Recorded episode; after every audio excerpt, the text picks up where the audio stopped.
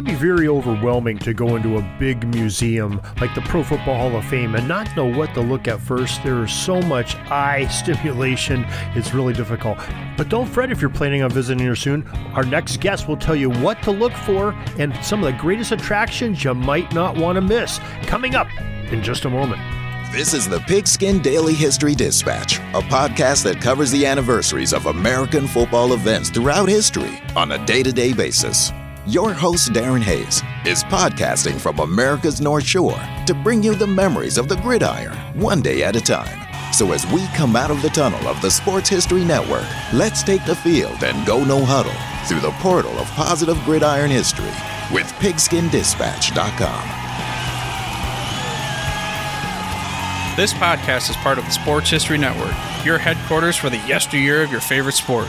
You can learn more at sportshistorynetwork.com. Hello, my football friends. This is Darren Hayes of PigskinDispatch.com. Welcome once again to the Pig Pen, your portal to positive football history, and welcome to another edition where we get to have a guest that has some association with football and hear his story. And we've really got a good one for you tonight.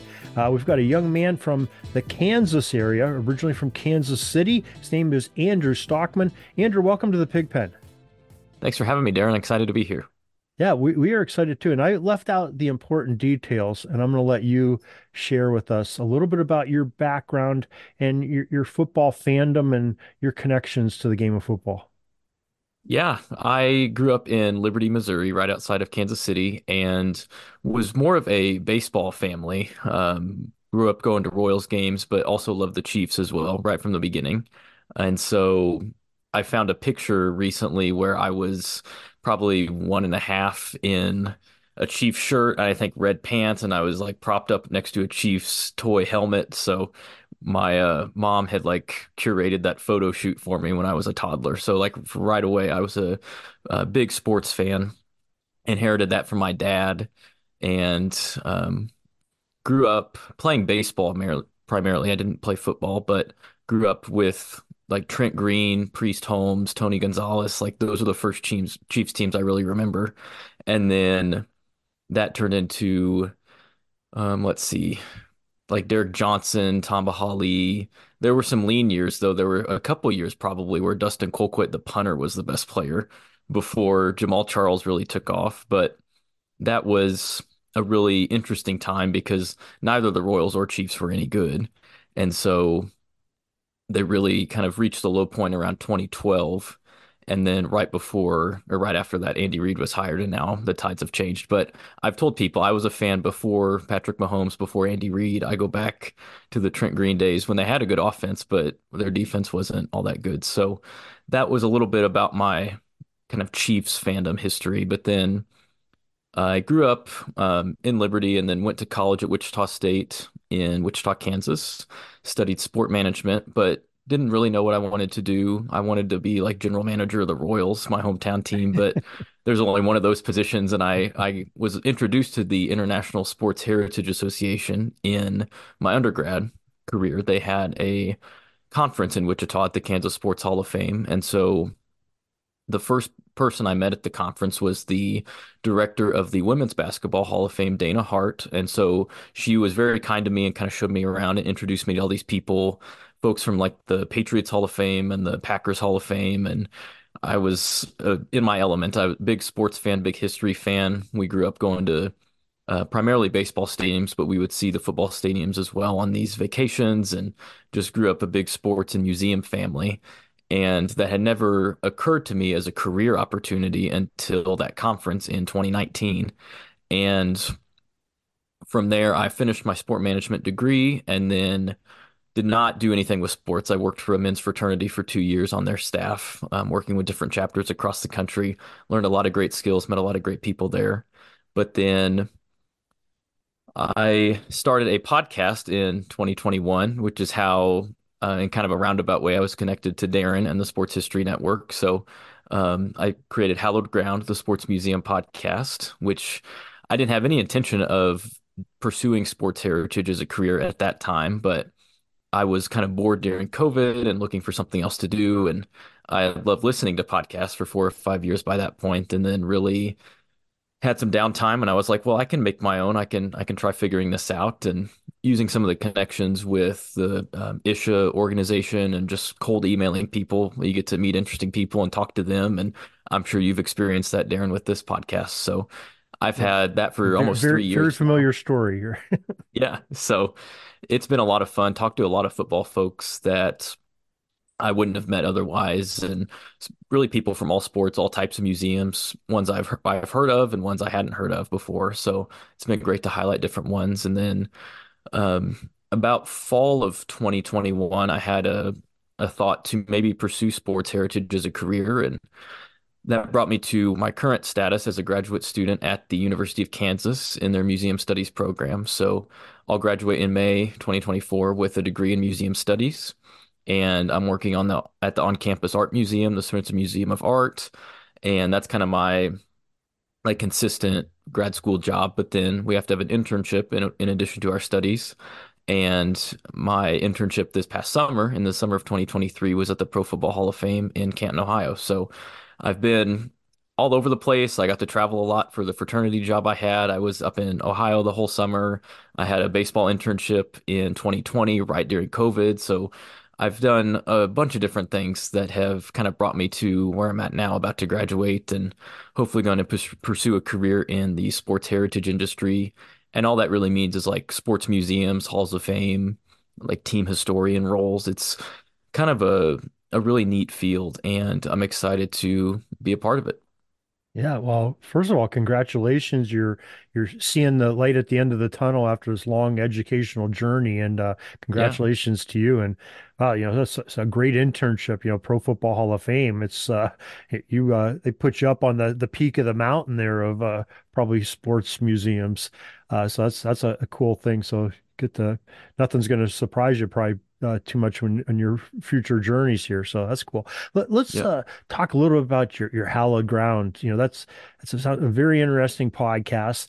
And you said there were some that were some surprises. What what are what's maybe one or two of the big surprises of uh, sports museums that you came across? Yeah, that's a a good question, Darren. I um I know this is more of a football podcast, but I'll go off into baseball a little bit if that's, that's okay, okay, because yeah. I'm a big baseball fan, grew up loving the Royals, got to go to more of those games than I did Chiefs games, although I've been to a few. And there were some baseball museums that I had never heard of before. I was just, as I was starting out, looking through it, um, the internet, and just kind of finding different sports museums, or like one museum would lead me to another. And I found the Baseball Heritage Museum in Cleveland.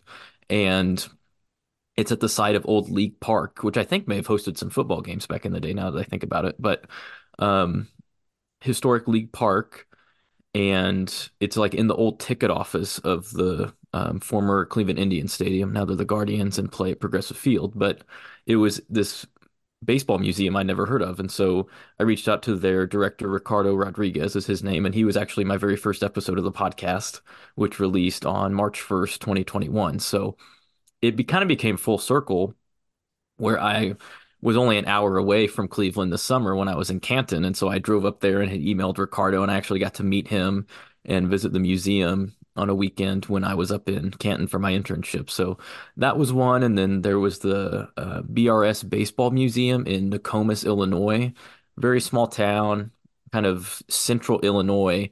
There's this 60 mile radius where they have like th- they have three baseball Hall of Famers from that little area and they all played probably 8200 years ago. And so this little museum has kind of sprung up to honor those um, citizens of that community. Uh, Jim Bottomley, Red Ruffing, and Ray Schalk, um, kind of obscure to modern fans, but they're really well preserved at this uh, small baseball museum in Nokomis, Illinois. So even as big of a baseball guy as I am, those were two museums that I'd never heard of. And now I've made connections with those museums and got to share their stories with my audience. So those were just a couple surprises along the way. Yeah, very cool. I mean, I'm I'm only an hour and a half from Cleveland, and I, I've I mean, that's the first I've ever heard of this uh, thing. Usually, when you think about museums in Cleveland, you know, you got the Rock and Roll Hall of Fame, mm-hmm. you have the Christmas Story Museum, you know, the the house that was modeled after the the movie, and uh, mm-hmm. but yeah, I, that's one I, I haven't heard of. I'm gonna have to check that out here one of these days. So yeah, yeah, good deal, good deal. So what along the football lines? What what kind of museums, uh, football wise, have you, you come across besides? Well, we we know the Pro Football Hall of Fame, of course, I'm sure, but uh, Yes, I'll you have a few upcoming episodes with some colleagues I worked with this summer. Um, but then I think my first my first episode was Ricardo, and then I think my second one was with the Green Bay Packers Hall of Fame. I had met Justine Camford, there. um, one of their staff members at the ISHA conference in 2019 and had gotten plugged in with um, some of the stuff that she was doing. And she talked to me for the podcast. And then their uh, curator, Brent Hensel, I had him on later in 2021. So talked to a couple of those folks. And if people want to check out those episodes, they can just search Hallowed Ground on any podcast app and and find it. But also talked to the New England Patriots, uh, their Hall of Fame, um, Minnesota Vikings some pretty team specific ones. Um, and so that was really good good connections to have, um, and just kind of people I was familiar with in the NFL, um, even before going up to the Canton for the Pro Football Hall of Fame. And I've done a few others too, but it's it's been a really um, interesting experience to have some of these big, like nationally known teams like the Packers and the Patriots, and then kind of have like I've talked to the Pro Rodeo Hall of Fame and like really kind of smaller baseball museums, like I said. So it's really ran the gamut on um, the types and sizes and sports and different types of people, and um, it's been really neat to do that. But I've gotten plugged in with some really nice and really good people from um, the football organizations as well from their their halls of fame. It's amazing to me, and I, I guess I've been naive for most of my life until about three years ago.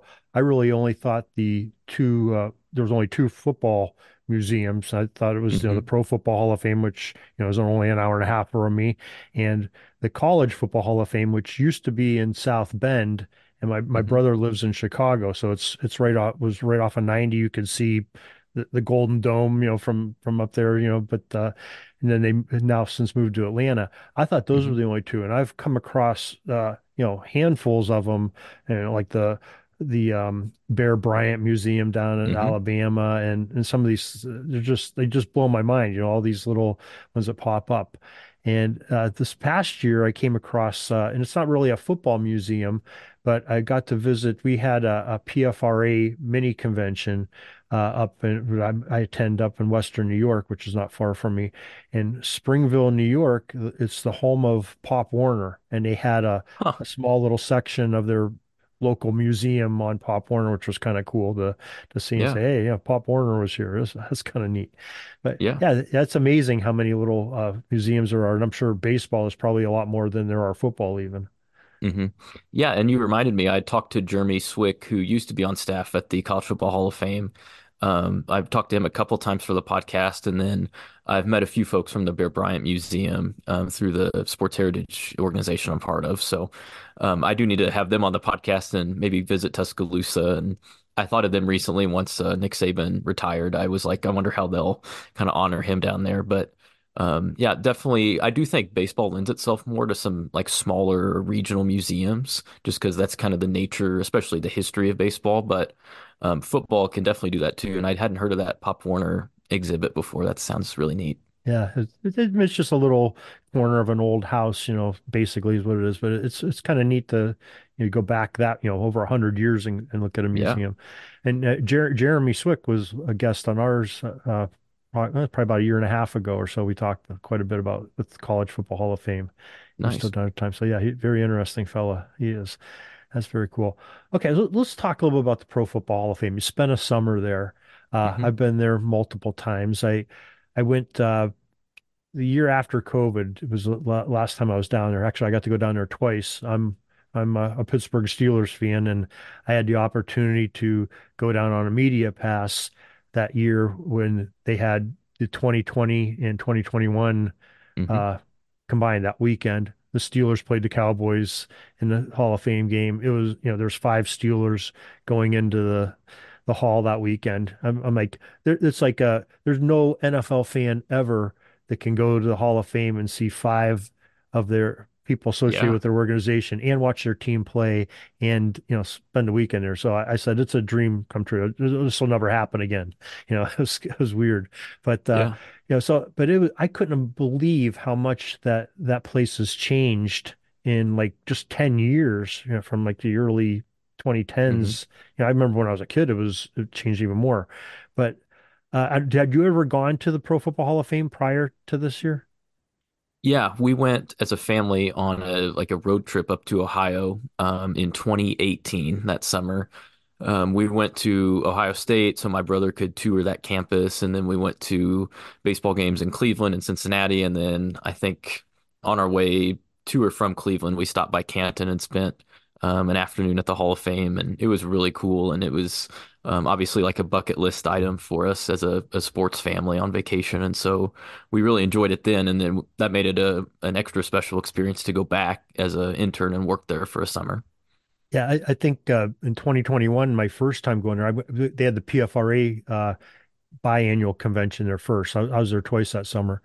And I think the first time I went there, I, I had never the the new entrance. I mean, when I hmm last time I was there before, you went in underneath the round the rotunda of the hmm football shaped thing, you know, the the famous uh, money shot of Pro Football Yeah. Fame, and now you're you're you know my you know quite a ways away going into it now. But hmm it's really cool how you go in there and the first thing you see is you know a, d- a small display, in it, but you see the Hupmobile in the background. You're like, oh boy, this is this is cool.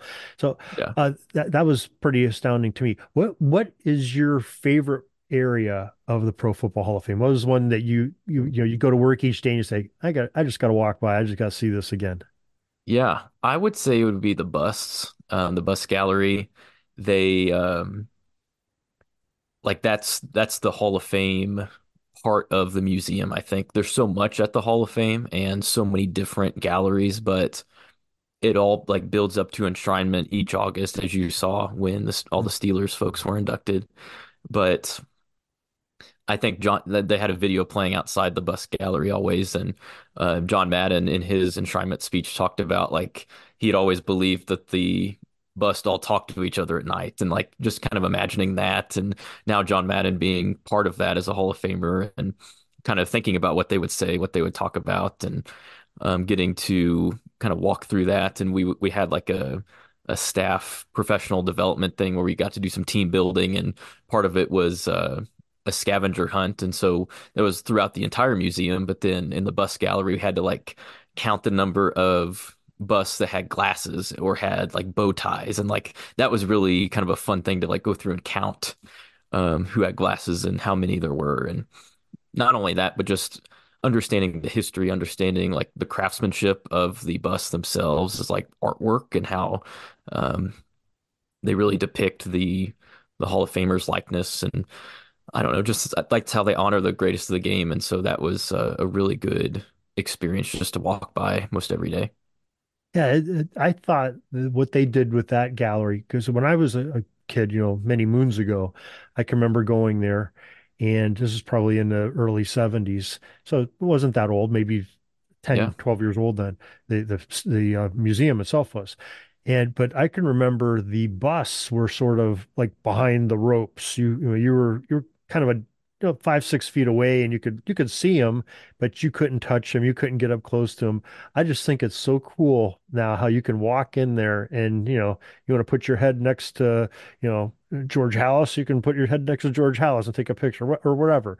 It, it's they make it so personable and a great hmm experience for for anybody to do. And they're just walking through there and seeing all these you know bronze heads staring at you is kind of cool too, and Yeah. kind of kind of spooky maybe at night. But uh, I don't know Yeah. that's experience that maybe you have.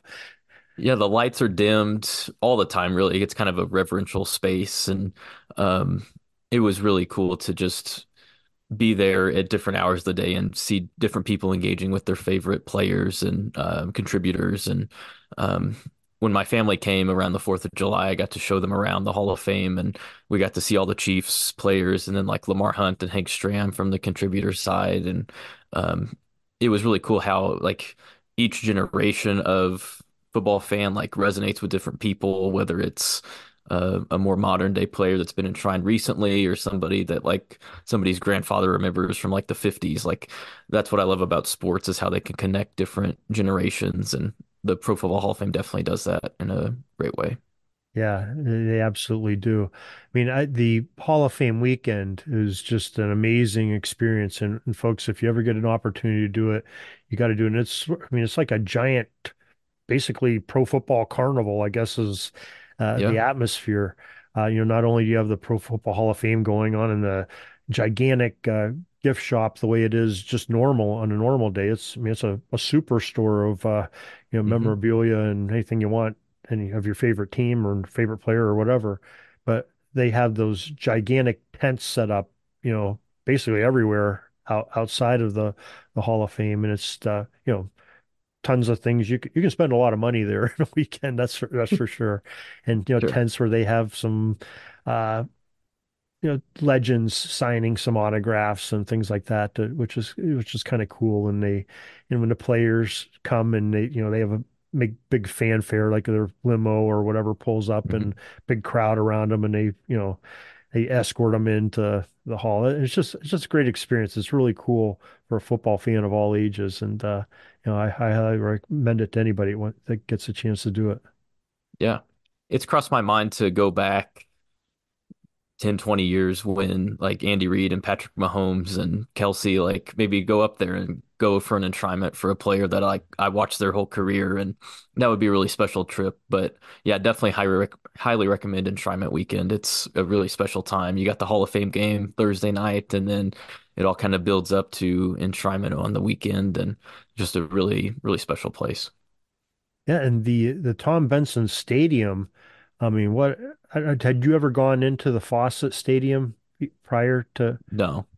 I I went in there. They they're, I didn't go into it for a game or anything. You know, this is just one of one of my tours. They said, "Oh, you can come out here to the Fawcett Stadium." It was just it was a nice stadium. It was a high school stadium, hmm and and I never realized why it was a high school stadium. I didn't realize on the other side of it was you know Canton McKinley until Yep. That that Hall of Fame weekend. I I went there because they had all the media. They had us over in the hmm school, which was was kind of cool. But Yeah. Tom Benson Stadium, oh my gosh, that's like a mini uh, you know. NFL stadium. It's the, the press box that we sat in was like, you know, granite or marble top tables. It, was- it was beautiful. And, uh, you know, the whole thing, eight floors, you know, you had to take an elevator to the eighth floor to get up to the, the, the top of the stadium. I'm like, wow, this is, this is like real deal here. It's, it's, it's a really hmm nice little venue for, for games. Yeah, yeah, it's a great venue for the Hall of Fame game, and then the the Hall of Fame Village. They do a lot of like concerts, and the USFL was there um, over the summer when I was, so we went to a couple games, and just using that as a great venue space, in addition to a high school field, as it's been forever. Um, it's a really nice stadium. Yeah, I think uh, Canton McKinley got a pretty good deal there. And you, you look out, you know, in their their practice fields. Well, they got like five or six other football fields on the other side of the school. The, I hmm believe the NFL put in it just uh, you know, say, hey, thanks for sharing the space with us or or whatever. So it's it's a really nice little setup, you know, for hmm what they have. A great uh, great area. Now, did you get a chance to go down to the, the parade on uh, Hall of Fame weekend uh, down through downtown Canton? They have, they I was there like working as part of the photo op. Like I we helped like manage the the crowd for the parade. I didn't get to see the parade, but definitely saw pictures and definitely saw people in all sorts of jerseys. Um, even just for the photo op that I think maybe either kicks off the parade or is a different part of the weekend, but um, all the jerseys from different teams, some not even representing any Hall of Famers. They're just like football fans that came for the weekend and but obviously like Joe Thomas being inducted um, as an enshrinee um, this past summer, a lot of Cleveland folks made the drive. A lot of Miami folks for Zach Thomas, um, and then people from all over. Cowboys had a couple. Um, the Broncos had DeMarcus Ware represented as well. So really, all the teams were represented. I should have counted like how many jerseys I saw from the different teams because I probably would have seen all of them. Yeah, uh, the, the year I went, uh, it, it was a lot of black and gold. That's for sure. And hmm you know, you had Cowher and Polamalu and uh, oh God, who um, I think who else was winning that year? Uh, Faneca. Uh, yeah, you, hmm you had uh, some of the front office people. It was just an amazing experience. But so, um, now you you have uh, some other museums that you visited, though. Um, what are some of the other ones that you you visited that uh, you know, and maybe some of the cool stuff that's in some of those? Yeah, I have made a list of the museums I've been to that I've also talked to for the podcast, and I've been to like almost half of them, I think, and I have over 35 episodes. So I've been surprised at like how many museums I've been to. And being a museum studies student now, you're kind of always like looking for things and looking how things are arranged and how they um, kind of guide you through as a visitor. But um, I would say my favorite museum is the Negro Leagues Baseball Museum in Kansas City. That's my kind of hometown, and um, it's really important history that is preserved there. And I'm excited they've gotten more recognition and more funding, and they're going to expand into like a Negro Leagues campus these next few years. And I just uh, took some friends there a couple Saturdays ago, and they really weren't big sports people, but they were able to appreciate the history and really get a sense of the Negro Leagues. Um, and they do a great job of um, kind of illustrating the segregation because when you you go in through these old timey turnstiles, like we're at baseball football stadiums forever. You go through the turnstiles to enter the exhibit space, and then you see this uh, baseball field with statues for each of the nine players, kind of representing the top players in the Negro Leagues. Because that museum's not really a Hall of Fame, it's kind of a holistic museum honoring the entirety of the leagues, but they have some legends like Josh Gibson and Satchel Paige out there. But you can't access the field until you learn all the history by walking around what would be the outfield. And so that um, field is also separated by um, what looks like chicken wire. And so that's illustrative of like how fans used to be separated. Uh, black fans and white fans were separated by chicken wire. And so that's the story that their their president Bob Kendrick has shared on some of their um, kind of storytelling uh, social media posts, and it's just really powerful. And the video is narrated by James Earl Jones, and so you get his voice kind of booming in their theater, and it's a really cool place. So if people want to come to Kansas City for a Chiefs game, for a Royals game, for some barbecue, uh, definitely recommend the Negro Leagues Baseball Museum. But there's so many other good ones. I've been to uh, Baseball Hall of Fame, Basketball Hall of Fame. I've been to the Packers Hall of Fame. They do a really great job from a team perspective. They have a lot of space. They're very fortunate to have that in Lambeau Field. And that's where the 2022 Sports Heritage Association conference was in Green Bay. And so we met for the conference part, like on the club level in one of the meeting rooms. And then one of like the the banquets or one of kind of the evening events was you got to walk through the Hall of Fame and have some hors d'oeuvres and it's just a really cool space. They have a replica Vince Lombardi office. They have all sorts of Packers uniforms up on the wall, the different types, um, going back to the early days back in the 1920s. And that was really cool to see because I'm not a big Packers fan. I, I appreciate their history and um, they're probably one of the, the NFC teams that I cheer for the most, but um, just really being an appreciator of the history. I did find some of their Super Bowl one items pretty interesting because that's what my Chiefs were in, and they they lost to the Packers pretty bad in Super Bowl one. So the old programs and tickets and memorabilia related to that was really neat to see too. Yeah, definitely, definitely pretty cool. I know. Uh, I I didn't was unable to attend, but they had a PFRA convention. it was 2016 or yeah, it must have been 2016. I, I wasn't really in the PFRA at that point, but the guys talk about it. They just rave about uh, you know going through that through you know, Lambeau Field and the museum and some of the other attractions there thereabouts around. So, a great mm-hmm. place to visit. Sure. So your your Kansas City Chiefs, you know, they're they're the reigning world champions. Uh, you've you've talked about some of their their stars, Mahomes and Kelce, and uh, you know Andy Reid, and you know some of the great players have, have been th- with that organization the last few years. Now, that's uh, and you came in. I mean, you were. I mean, Joe Montana was long gone from the Chiefs when, when you came on, I'm assuming. And you, mm-hmm. you told us, you know, Trent Green was the quarterback. So I, I follow that timeline a little bit. So, what are some of the the moments that uh, besides you know you're like me? I mean, I, I was I'm born and raised in Western Pennsylvania, so it's you have Steelers in your blood. I grew up at the time as you know I was a six year old when the Steelers won their first Super Bowl, so I was you know it, I was brought into it, and uh, not only by you know my dad saying, "Hey, this is what you're a fan of," but it just was magnetizing and attractive to, to do that. So what were, were some of those moments that uh, you know some maybe some of the players or some of the plays that really are memorable to you as a Chiefs fan that really got you going, and now you get to see the real the fruits of of what's uh, being championship football is. Are you talking about my lifetime or like things I'd heard about Your, your lifetime, your your lifetime? your your things Sure. you watched on TV or experienced in person, or you know Yeah. Things that the, the memories that stick with you. I wish I remembered more of this, but I I need to check and make sure. But I think I was at Mahomes' first preseason game.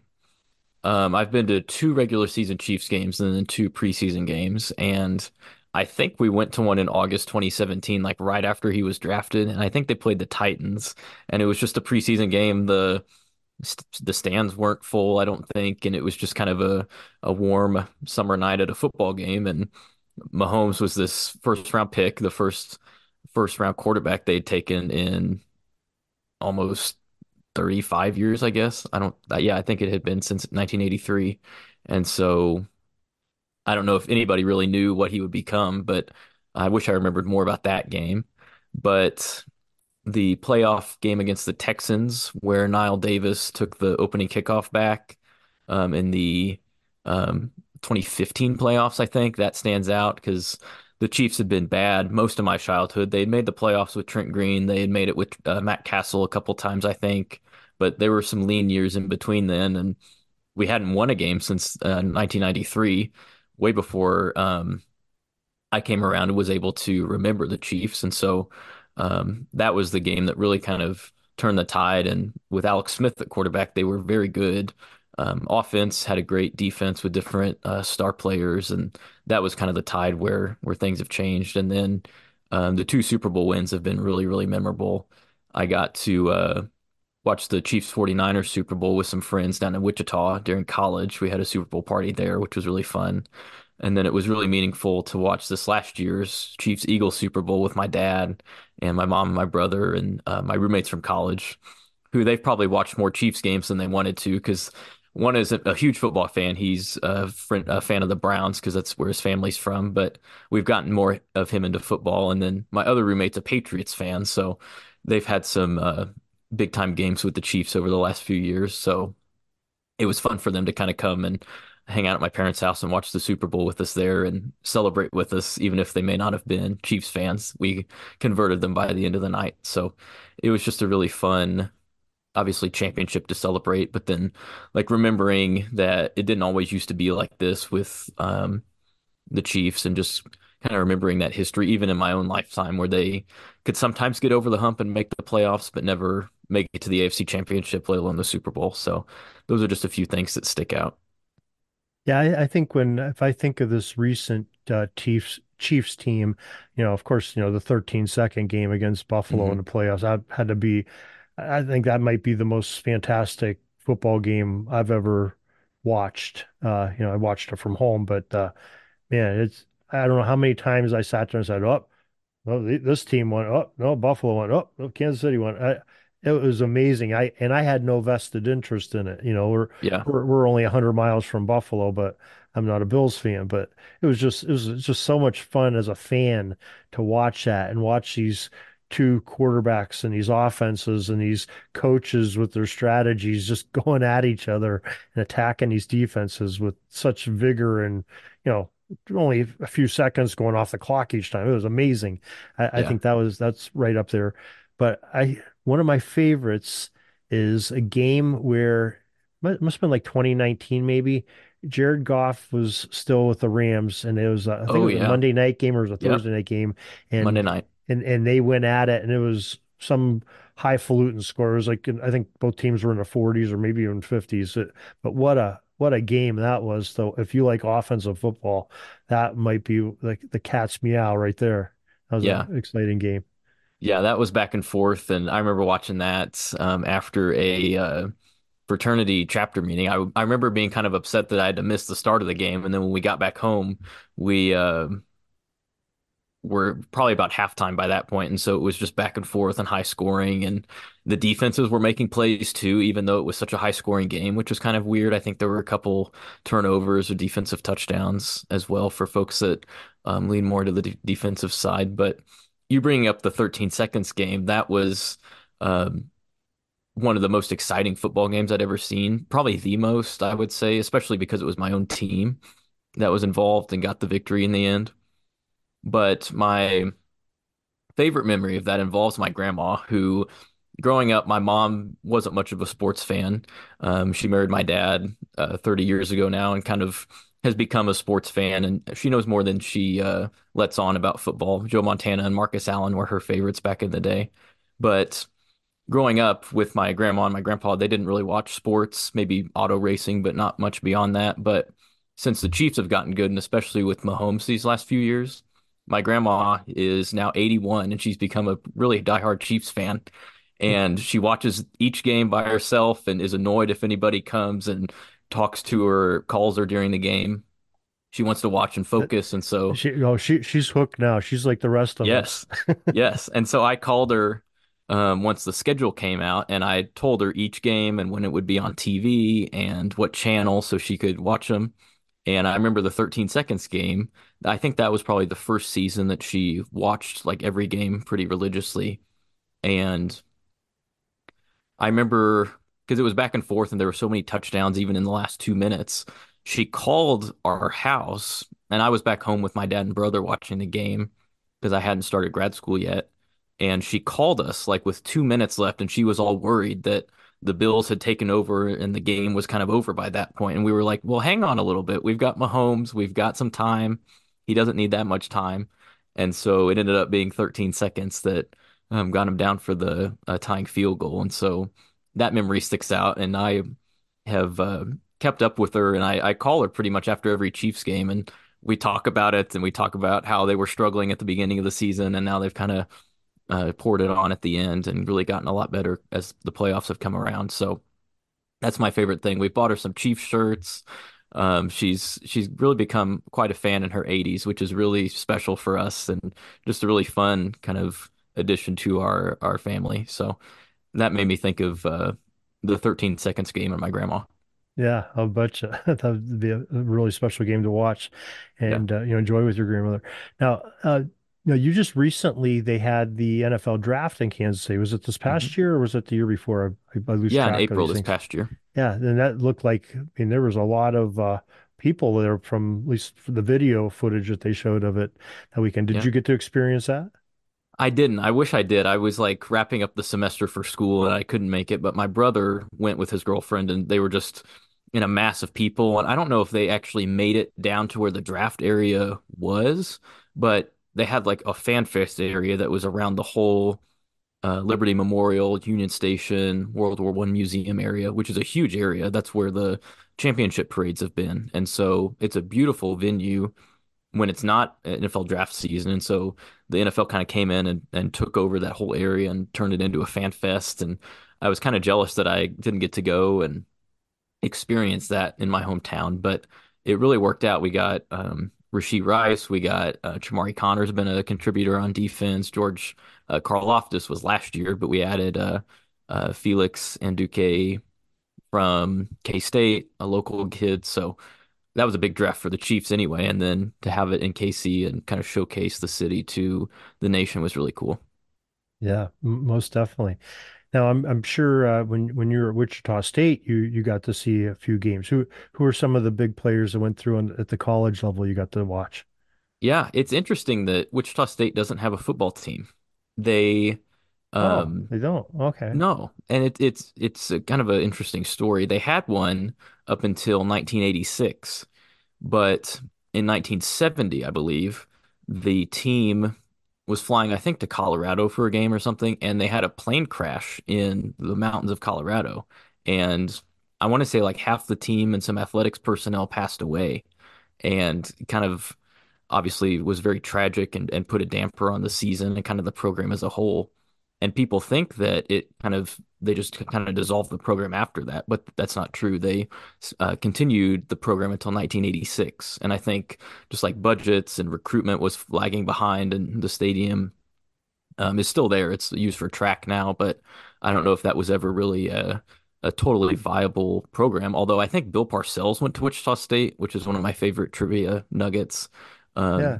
and it was an interesting time because as a big sports fan like I am, I was kind of expecting the college football atmosphere, and I didn't experience that in my undergrad days. So I didn't miss it as much as I thought I would because we had basketball. Our softball program was excellent, went to a lot of baseball games, but um, football I didn't get to experience until I came to Kansas.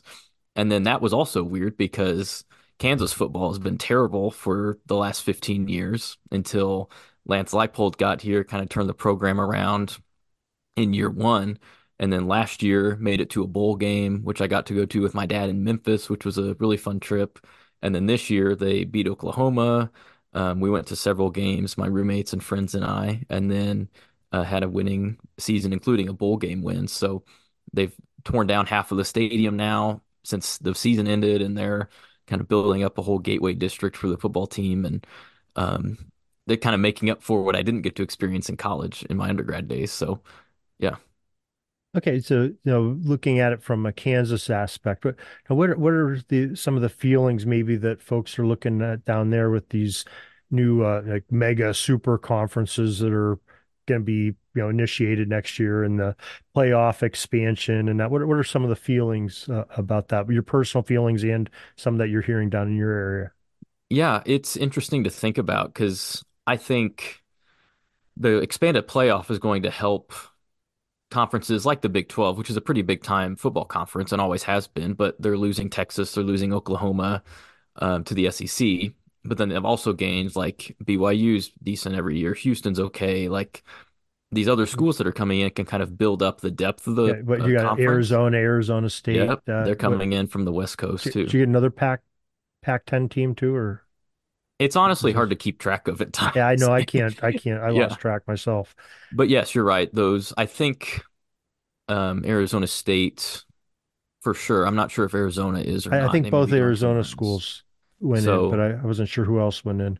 Yeah, I, I know like so, uh, was it Washington State and Oregon State are sort of on the yeah. fence, and I'm not sure where they were going or if they're going anywhere. They might be the the Pac two, maybe. I don't know. Yeah, yeah. It's hard to keep track of like how all that uh, shook out and where everybody ended up, but I think KU's pretty staunchly in the Big 12, from my understanding, and that mostly has to do with basketball. I think Big 12 is an excellent basketball conference. I still think it gets kind of underrated nationally, but the Big 12 tournaments in Kansas City every year and really good depth throughout the conference from a basketball perspective. And so I think they have a new commissioner coming in that has been in for about a year or two. And he's really tried to preserve that while also building up kind of the national level of Big 12 sports in general. And that includes football. They they have really excellent programs. Uh, Oklahoma State's always good. K State's always good. KU is now a, a player in the Big 12. And so that uh, doesn't even include like the Texas schools like Texas Tech and Baylor and all of them have had really runs of varying success these last 10 12 years even with Texas and Oklahoma in still in the conference and still doing well so it'll be interesting to see like who kind of fills the gap as those big time Big 12 powers like and I think like I think KU can contend for the college football playoff next year I think that's I'm going on record with that. So I think mm-hmm. that may be a bit of a reach, but if it's expanded to 12 teams, KU ended up in the back half of the top 25 this year. They're getting quarterback Jalon Daniels back next year, fully healthy. They were returning a lot of their starters, even though they had a few transfers and a few graduates, but not very many compared to other schools. So we'll see how they do. But it's been really exciting to see it turn around these past couple years. Yeah, I'm I don't even know how they're going to do it this year. I mean, traditionally you would have like you know the Power Five would each get their champion, at least you know, smelling the the top four like we we saw this year.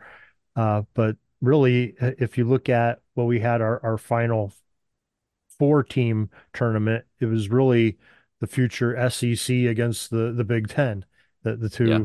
mega conferences, and you know two future Big Ten teams playing duking it out too. So that's I mean, it's going to be interesting, I think. But you you know you still the Big Twelve definitely has some great teams, and uh, ACC still has some great teams, and you know some of the the smaller conferences are still competitive. Mm-hmm. You know with the uh, you know Mountain West with Boise States, and you know they're always yep. tough, and you know, some of these things. So it, it, should be kind of an interesting uh, atmosphere. And I, I, don't know how the invites are going to go out, and I think that might be kind of a an interesting thing. And I'm sure everybody will be complaining and moaning the way they have that too, like we did when there was only two teams going to a national title game. And I can remember the day when you didn't have a, a national championship game. It was, you know, hey, this team, uh, you know, number one Nebraska played, you know, number 16 somebody else in the, you know, Orange Bowl, and while the Rose Bowl has the number two team going on, and you know the yeah. one's hoping the other one loses, but they never got to face each other. So I think it's all good, and I think this is this is the path where college football probably should have been at 50 years ago of having a dozen teams. I think that's a good number, and I, am I'm, I'm excited to that. I don't know if I'm so excited about the super conferences. I'm a traditionalist. I, I liked yeah. how you had you know that one year the the Pac-10 was the or Pac-12 was the tough tops, and next year it's the ACC, then it was the SEC, then it was the Big Ten. I I liked how it you know moved around, the power shifted. These last few yeah. years with it sort of being, uh, you know, one or two conferences, you know, dominating, uh, it it's not as fun, I don't think. Yeah, and it doesn't make as much sense geographically now that they've realigned, and now some of the West Coast schools are in the Big Ten with all the Upper Midwest schools, and it doesn't make a ton of sense geographically, and that's going to hurt like student athlete well being. I think if they're traveling all over the place to play these sporting events. Yeah, and and the transfer portal too, I think is I mean it's great for the players and the the NIL uh, contracts or anything, good good for them. But again, as a traditionalist, I think it's kind of tainted the game a little bit and made it more like the professional game. And that's that's what was nice about it. It was a a pure a brand of football. I mean, I've I, I was a high school football official for 27 years, and that's the purest form of the game of football because these kids, it's just all academia and the love of playing the game. You know, college yeah. football, you're getting these big time scholarships and you know the, these uh you know behind the scenes kickbacks that nobody's supposed to know about. You know, which, which we all know are probably happening. But now it's all out in the open, and they're they're they're making a living at. It. These kids are becoming millionaires with this NIL before they even become professional. And I don't know if that's if I, I mean, I like it for the, the opportunity of the kids because they work hard and they make, they're the ones that make the program. Why should the colleges have be making all the money and then charging a exorbitant tuition on top of it too? Yeah. But I, I just something you lose a little something from the game. I feel, you know, I don't know. Yeah. But yeah, it's definitely different. Not even how it grew up in my lifetime, let alone folks that are older and know what it was like when there wasn't a national championship game and like like you were saying. So it's um, definitely different, and we'll see how it shakes out. But like the loss of the emphasis on the student athlete and it being more about the money now, I do I do agree with you that the student athlete should be compensated because they're the one bringing in the revenue to the schools. But um, the conferences changing alignments and the schools moving all over the place. It's it's all money driven and kind of media rights driven anyway, which is not what the fans care about either. So, yeah, I, think that NIL went totally different direction than I pictured. I, when they were saying they were going to pay the students, I'm like, okay, maybe give you know, maybe you know these top athletes, give them like twenty grand or something to, you know, so they can live. You know, want to buy a pizza yeah. or whatever. You know, these kids are working out. They can buy a lot of pizzas now. Yeah, yeah. But I, I had no idea that you know, like, uh, who's the the girl that's the gymnast from LSU? She's you know, uh, yeah.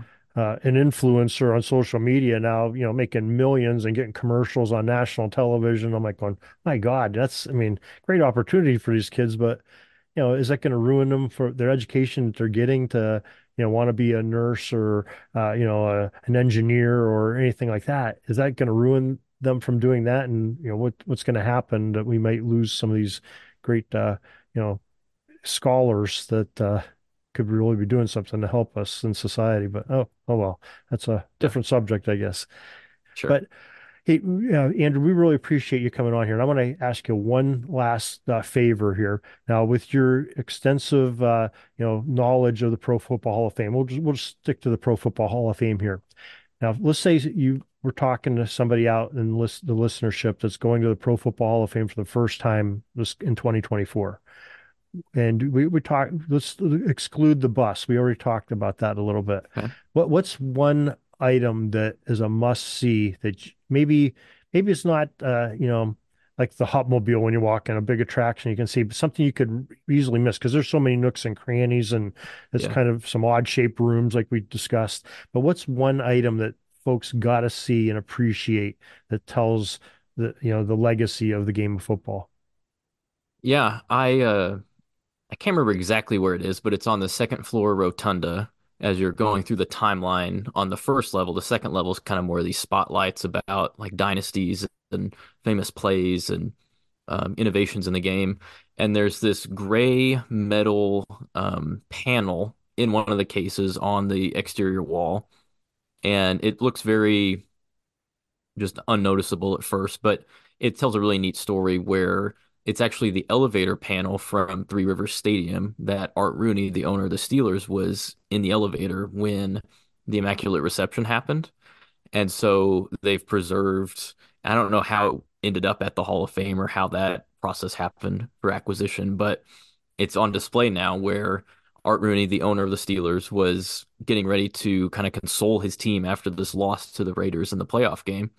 And he got out of the elevator and it was like pandemonium where Franco Harris had caught the pass um, from Terry Bradshaw and, and scored to win the game, known as the Immaculate Reception. And so it was kind of this this pandemonium that Art Rooney found himself in, and they've obviously made that a really famous play. It Kind of kicked off the Steelers' run, as you well know, and um, they've they've preserved that at the Pro Football Hall of Fame as a really neat artifact that I think people definitely know about the Immaculate Reception, but the kind of object that represents it, one of several at the Hall of Fame, is the the elevator panel, which I think is pretty unique. Yeah, it's uh I, I I've enjoyed that myself. Of course, you know, that's that's sort of that play sort of kicked off my fandom too in 1972. Yeah. You know, that's kicked off me and ignited the Steelers from, you know, a, a terrible team to a dynasty. So it, it was great. But I think one of my favorite things is I and I again I can't remember. I know it's on the first floor, but I love seeing uh, they have I think it's Ernie Nevers uh, yep. Duluth Eskimos trunk, and yes. I just find find that so fascinating. I could just sit there and stare at that thing for hours because it's just it's just so cool. It's just a simple trunk, but they have the painted the logo, you know, the simple logo that's uh, probably not politically correct anymore. I know the Canadian uh, football league team had mm-hmm. to change their name from the Eskimos, but just in the story of the Duluth Eskimos, you know, having very few home games and this guy that was probably would have been a superstar had not a guy named Red Grange been coming out of college at the same time that year, and guys like yep. the Four Horsemen. It was you know 1924 was an amazing college football year, but uh, I, I I find that fascinating that that trunk, and I I just love that that whole little area there of those older teams that are defunct now. I think yep. that's kind of a cool cool place of the Hall of Fame.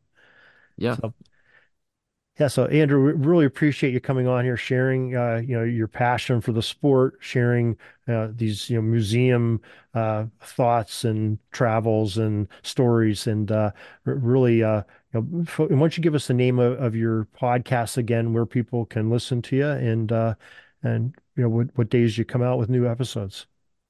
Yeah, so my podcast is called Hallowed Ground, the Sports Museum Podcast. It can be found on Apple Podcasts, Spotify, wherever else you listen. I am about to release the uh, third season of episodes.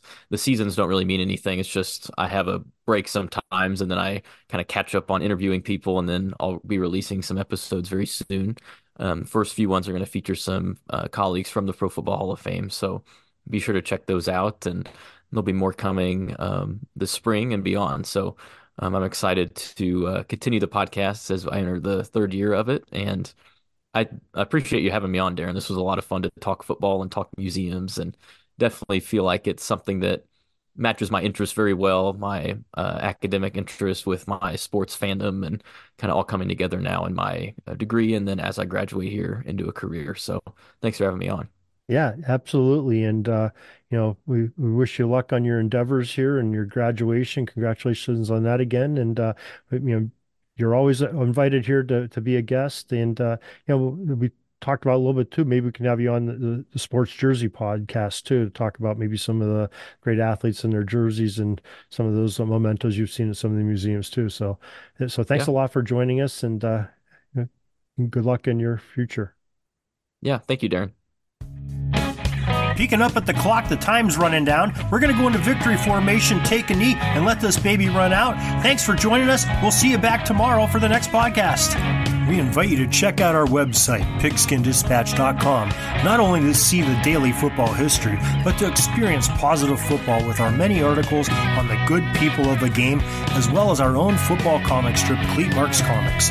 Pigskindispatch.com is also on social media outlets Facebook, Twitter, Instagram, and don't forget the Pigskin Dispatch YouTube channel to get all of your positive football news and history. Special thanks to the talents of Mike and Jean Monroe, as well as Jason Neff for letting us use their music during our podcast. This podcast is part of the Sports History Network, your headquarters for the yesteryear of your favorite sport. You can learn more at sportshistorynetwork.com.